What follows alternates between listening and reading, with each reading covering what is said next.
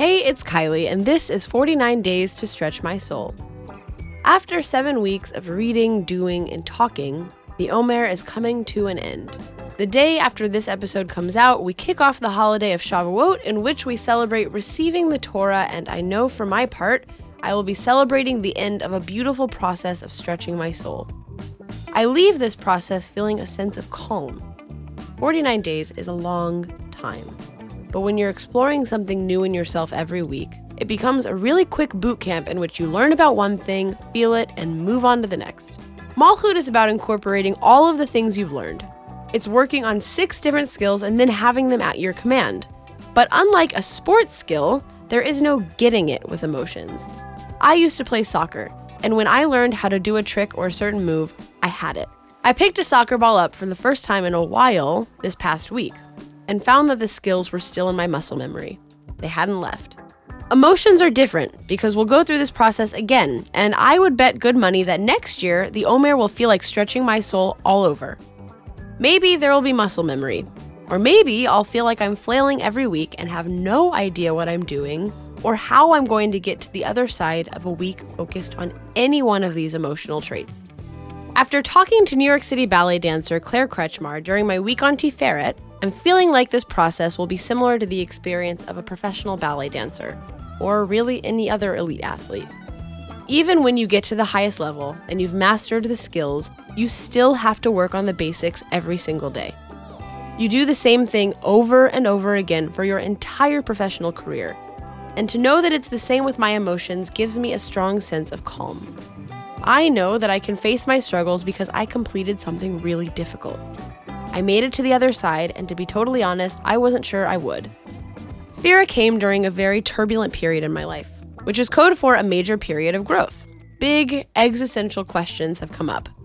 I'm in my first really serious relationship, which is anybody who has ever done that before knows it brings up a lot.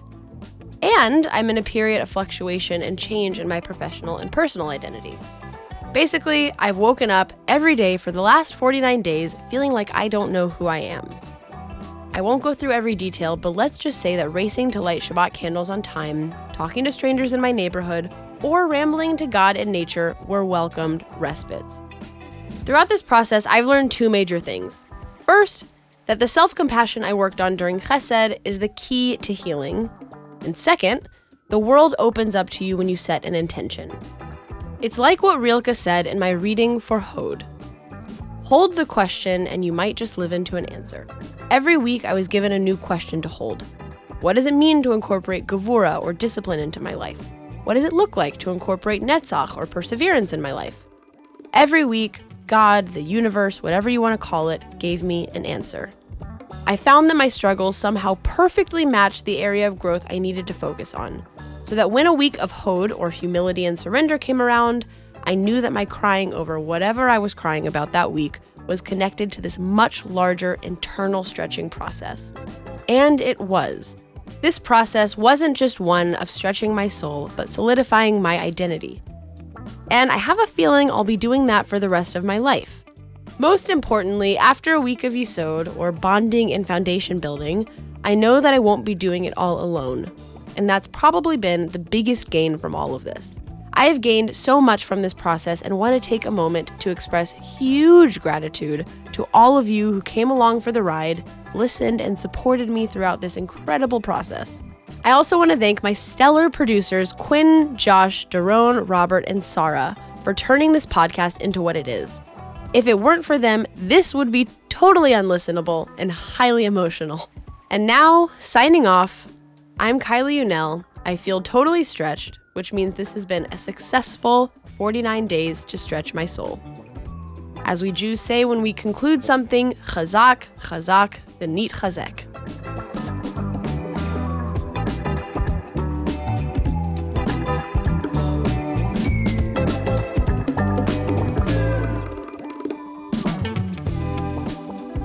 "49 Days to Stretch My Soul" is a production of Tablet Studios. The show is hosted by me, Kylie Unell, and is produced and edited by Daron Ruskey, Josh Cross, Quinn Waller, Robert Scaramuccia, and Sara Fredman-Ader. Our team includes Stephanie Butnick, Leah Leibovitz, Mark Oppenheimer, and Tanya Singer. Please go rate us on Apple Podcasts or wherever you get your podcasts. It really helps other people discover the show. For more of me, you can follow at Kylie Unell on Instagram. For more information about this or any other of Tablet's podcasts, visit tabletmag.com/podcasts.